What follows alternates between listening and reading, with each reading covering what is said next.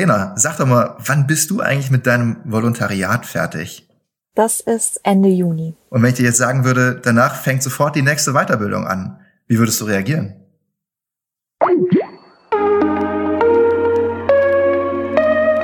Supermaster. Vom Hörsaal in den Job. Ein Wirtschaftswoche-Podcast mit Lena Bujak, Jan Guldner und Mareike Müller. Herzlich willkommen zum Supermaster-Podcast der Wirtschaftswoche. Wir helfen euch auf dem Weg vom Hörsaal in den Job. Mein Name ist Jan Guldner, ich bin Redakteur bei der Wirtschaftswoche. Und ich bin Lena Bujak, ich bin Volontärin bei der Wirtschaftswoche und dem Handelsblatt.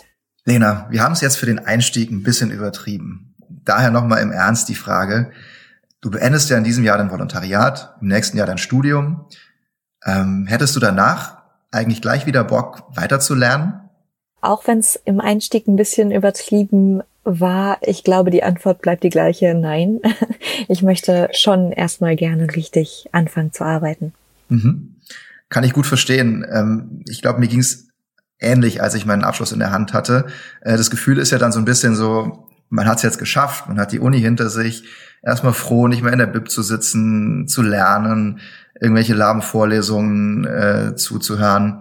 Erstmal erleichternd und äh, keine Lust mehr auf den Kram, oder? Ja, absolut. Also ich muss auch sagen, ich glaube, das Erste, was ich machen werde, wenn ich dann endlich mein Bachelorzeugnis in den Händen halte, ich werde eine Woche durchfeiern. Mit dem Zeugnis in der Hand dann oder wirst du es vorher nochmal weglegen? Ja, vielleicht einlaminieren, damit es nicht so sehr leidet. Sehr gut. Keine Bierflecken auf Zeugnissen. Genau. Ähm, das ist wichtig. Ähm, und ich glaube, das ist schon mal ein guter Tipp. Und ich glaube trotzdem, dass ich dir und euch da draußen noch einen zweiten, vielleicht nicht so schönen äh, Hinweis mit auf den Weg geben muss. Ähm, denn höchstwahrscheinlich ist das Lernen dann noch nicht ganz vorbei. Man hat es nach dem Studium einfach noch nicht hinter sich. Äh, und ich vermutlich auch nicht. Mein Studium ist auch schon ein bisschen her, aber auch ich muss mich wahrscheinlich noch mal irgendwann hinsetzen und was lernen. Denn es heißt ja heute so schön, die Halbwertszeit von Wissen wird immer kürzer. Das heißt eigentlich, wenn man es sich so durchdenkt, was man heute in der Uni lernt, ist morgen veraltet und übermorgen eigentlich nichts mehr wert. Es ist also richtig und gut, sich über seinen Abschluss zu freuen, aber wir sollten uns wohl auch mit dem Gedanken anfreunden, dass lebenslanges Lernen für uns auch zum Alltag gehören wird. Ähm, deshalb wollen wir euch heute erklären, was das für euch konkret bedeutet und wann es sich für euch lohnt. Lena, du hattest doch mal in einer von den letzten Folgen erwähnt, dass du gerade Italienisch lernst. Mhm. Das ist doch eigentlich auch schon eine Form von Weiterbildung, oder? Si. ähm, ich lerne Italienisch mit einem Sprachlernpaket von Langenscheid. Das kann man schon irgendwie Weiterbildung nennen, weil ich am Ende auch ein Zertifikat bekommen kann, wenn ich mich nicht ganz so doof anstelle. Aber das mache ich halt eher für mich weil ich die Sprache schön finde und irgendwann mal in meiner Lieblingsstadt Rom auch gerne mit den Einheimischen schnacken möchte. Ich ähm, mache aber auch noch ein paar Kurse, die uns der Verlag über das Intranet anbietet, das dann tatsächlich, um mich beruflich weiterzubilden. Mhm. Ja, cool. Ich meine, was man daran ja ganz schön sieht, ist, dass man ständig eigentlich Dinge macht, um sich schlauer zu machen oder um irgendwelche Sachen neu zu lernen oder neue Fähigkeiten äh, sich drauf zu schaffen, oder? Ja, auf jeden Fall. Wir lernen ja durchgehend eigentlich was Neues und das nicht mal unbedingt bewusst. Immerhin bist du ja schon ein Stück schlauer, wenn du morgens das Radio hörst oder deine Zeitung aufschlägst. Und es muss ja nicht unbedingt für die Arbeit sein oder für den Lebenslauf. Es kann ja auch einfach irgendwas sein, was dich so interessiert, womit du dich dann beschäftigst. Wenn man sich allerdings den Weiterbildungsmarkt mal anschaut, sieht man halt auch, wie breit und unübersichtlich der eigentlich ist. Also es gibt staatliche Institutionen wie Unis oder die Volkshochschule. Es gibt private Hochschulen und Weiterbildungsträger. Und dann gibt's natürlich noch die digitalen Angebote in Apps oder Online-Kursen. Ja, das ist schon mal, glaube ich, ein wichtiger Punkt, den man dabei beachten sollte. Es gibt irre viele Angebote und jedes hat seinen eigenen Zweck. Also, was du eben ja auch sagtest, das eine macht man vielleicht, weil man das Ziel hat, in Rom Italienisch zu sprechen. Das andere macht man, weil man vielleicht hofft, äh, damit irgendwie sich einen gewissen Vorteil auch im Beruf zu verschaffen. Ähm, und da sind halt auch nicht alle Angebote gleich nützlich. Und deshalb würde ich sagen, wir konzentrieren uns heute mal auf zwei Situationen, die vielleicht für uns und auch unsere Hörer besonders relevant sind. Also entweder ich muss was Neues lernen, um in den Beruf einzusteigen oder im Beruf aufzusteigen. Ähm, oder ich will etwas Neues lernen, um meiner Laufbahn vielleicht eine völlig neue Richtung zu geben. Ich bin gespannt. Schieß mal los. Fangen wir doch mal mit dem Punkt des Aufstiegs an. Früher gab es in der Wirtschaft vor allem zwei anerkannte Wege, um sich durch Weiterbildung für Höheres zu empfehlen. Da gab es einmal den Master of Business Administration, kurz MBA, und die Promotion, also die Doktorarbeit schreiben und dann den Titel einsacken. Diese zusätzlichen Abschlüsse sollten eigentlich so ein Signal sein äh, für Arbeitgeber. Also der Arbeitgeber sollte die sehen und denken, wow, die hat sich aber richtig reingehängt, die will was leisten, so eine brauchen wir hier auch. Überzeugt dich das? Ah, ähm, jein. Einerseits ist es natürlich mega bewundernswert, wenn man, wenn jemand sich so einen Titel erarbeitet. Da ist man vielleicht dann auch ein bisschen neidisch ab und zu. Allerdings finde ich es halt auch nur dann überzeugend, wenn die Leute das auch wirklich gerne machen. Es gibt ja genug Leute, die den Titel nur wegen des Titels irgendwie anstreben und eben nicht, um sich weiterzubilden. Absolut, ja. Der, der Doktortitel war eine Zeit lang richtig in Mode in deutschen Vorstandsetagen. Mittlerweile ändert sich das so ein bisschen.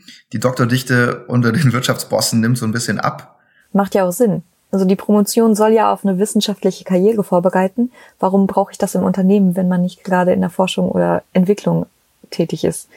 Ich glaube, dass es das mit dem Doktortitel, dass der so eine Bedeutung hat, das ist sowieso ein relativ deutsches Ding, würde ich sagen. In den USA zum Beispiel macht man ja ein PhD nur dann, wenn man halt auch wirklich in die Forschung will. Und ansonsten lässt man es halt. Ja, es stimmt. Es ist so ein bisschen, wie du es eben sagtest, es ist für manche sicherlich eine, eine tolle Erfüllung, das zu erreichen und sich in so ein Thema richtig reinzufuchsen und zu durchdringen, so sehr, dass man halt eine, ein Buch darüber schreiben kann am Ende, also eine Doktorarbeit. Aber du hast halt völlig recht, es ist so ein bisschen auch so, einige machen das wirklich nur, um halt diese zwei Buchstaben auf der Visitenkarte zu haben oder sich aufs Klingelschild zu schreiben. Äh, und da geht's halt dann eigentlich gar nicht mehr darum, dass das ja eigentlich ein wissenschaftlicher Abschluss ist, der Doktor.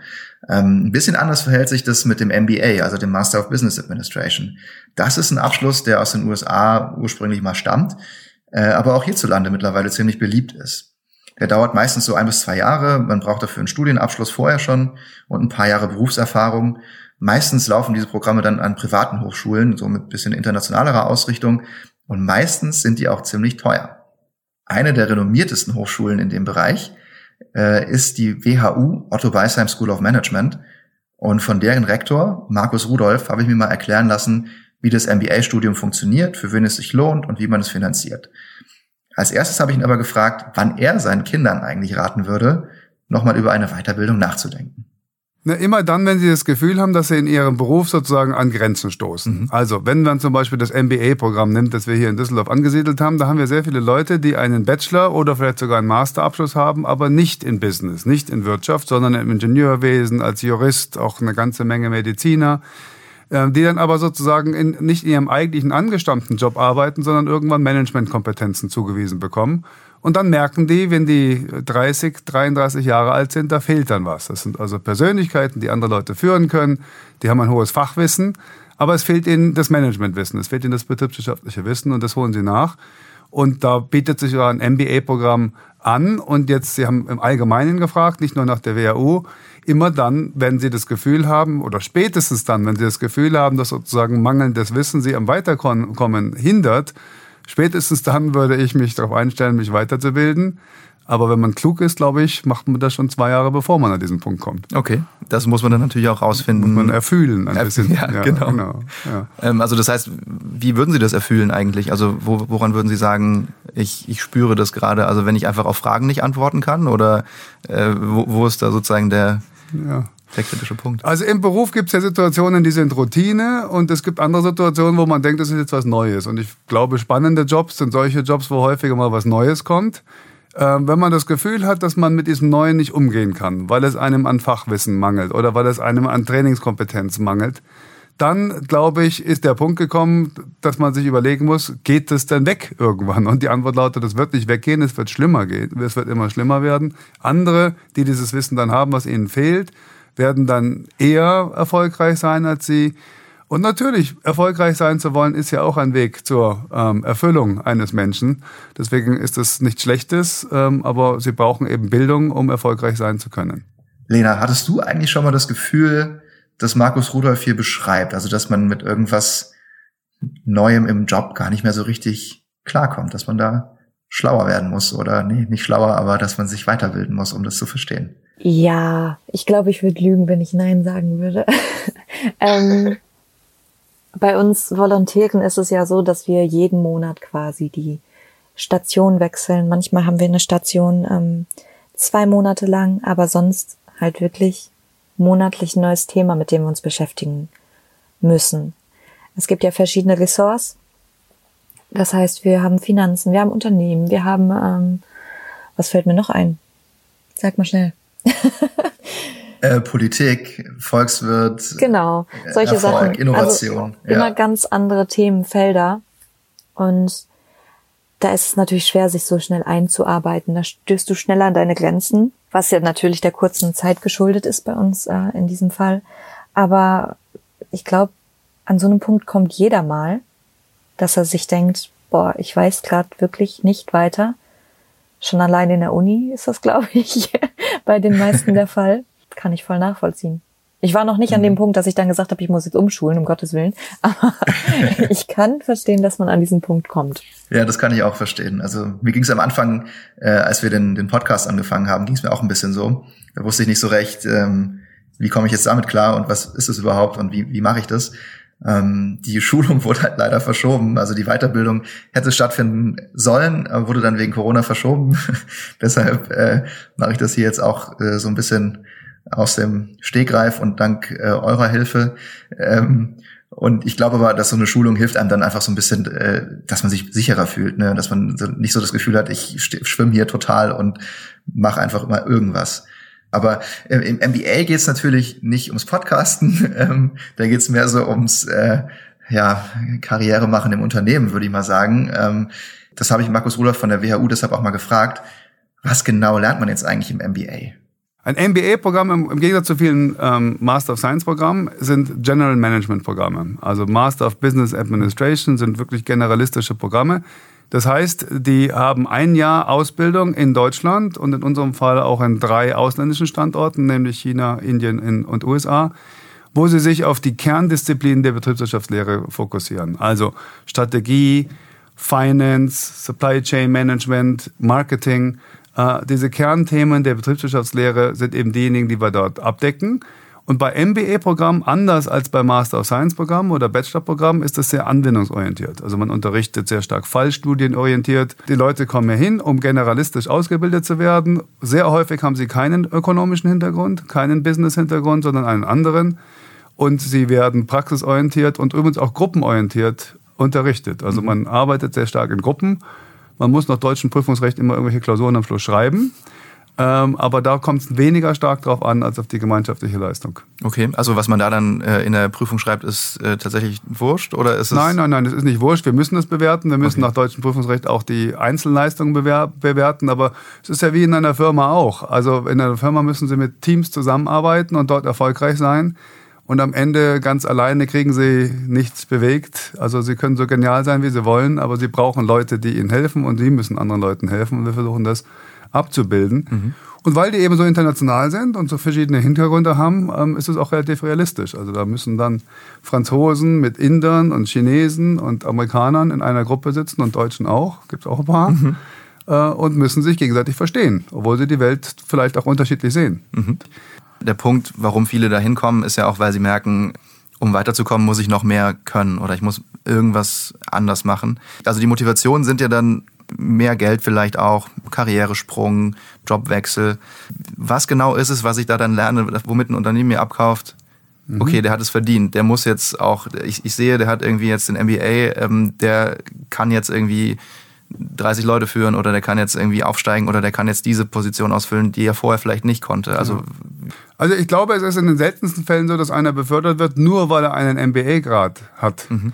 Aber jemand hat vielleicht ein leichteres Fortkommen in seiner Karriere, weil er durch den MBA-Grad Kompetenzen sich erworben hat, die er andernfalls nicht hätte. Also bei denjenigen, die ähm, einen nicht ökonomischen Hintergrund haben, ist relativ klar, dass sie sozusagen auch Fachwissen dann haben, was sie vorher nicht haben. Aber viel wichtiger äh, es sind, wir haben ja vorhin gesprochen über Leute mit und ohne Führungserfahrung. Es sind natürlich Leute, die wollen Führungserfahrung haben. Deswegen machen die das. Nebenbei gesagt, kostet ja auch ein bisschen Geld, so ein MBA-Programm. Mhm. Das kann man auch als Investition ansehen. Mhm. Und Sie sprachen es auch gerade an, ähm, es ist, eine, ist ja wirklich eine Investition, es ist nicht billig, es sind 45.000 Euro, das ist ja dann doch, ähm, also für viele Menschen ein Großteil eines Jahresgehalts oder mehr sogar.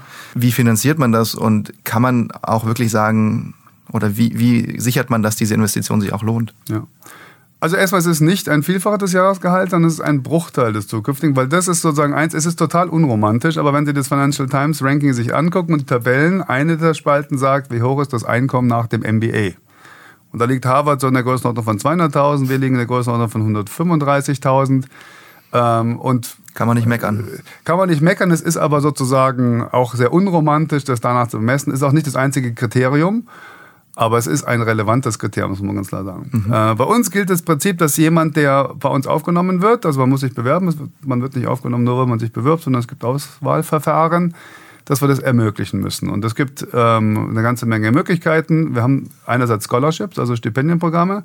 Wir haben aber auch ähm, mindestens zwei Finanzierungswege.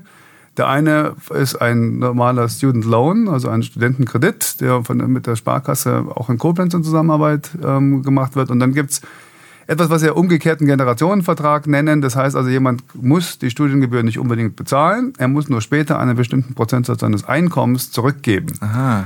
So, und jetzt gibt es zwei Möglichkeiten. Entweder das Einkommen ist hoch, dann gibt er vielleicht mehr zurück, wobei es dann steuerabzüglich ist, aber trotzdem. Oder sein Einkommen ist niedrig, dann gibt er weniger zurück. Das heißt, das Risiko tragen dann wir. Äh, und auf die Art und Weise ist es eigentlich jedem möglich. Das war Markus Rudolf, der Rektor der WHU. Er sprach jetzt davon, dass es eigentlich jedem möglich sei, so eine Weiterbildung zu machen.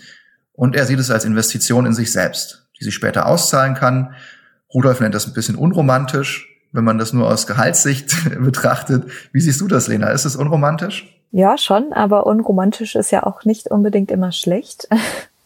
Sicherlich erhöht das einfach deine Chancen enorm auf irgendwelche höheren Stellen. Außerdem wirst du ja auch nur wegen deines höheren Abschlusses oft auch eine Gehaltsstufe höher eingestuft. Das heißt, selbst wenn du die gleiche Arbeit machst wie jemand, der vielleicht nur in Anführungszeichen den Bachelor hat, dann kriegst du halt trotzdem mehr Geld. Allerdings ist das natürlich trotzdem nie eine Garantie. Ja, auch so ein MBA kann dir nicht garantieren, dass du dann äh, voll der Überflieger bist in, dein, in dem, was du machst. Dem Chef muss ja erstmal deine Nase passen. Dann ähm, kann es ja auch sein, dass du zwar den Abschluss hast, aber vielleicht das Gelernte gar nicht anwenden kannst.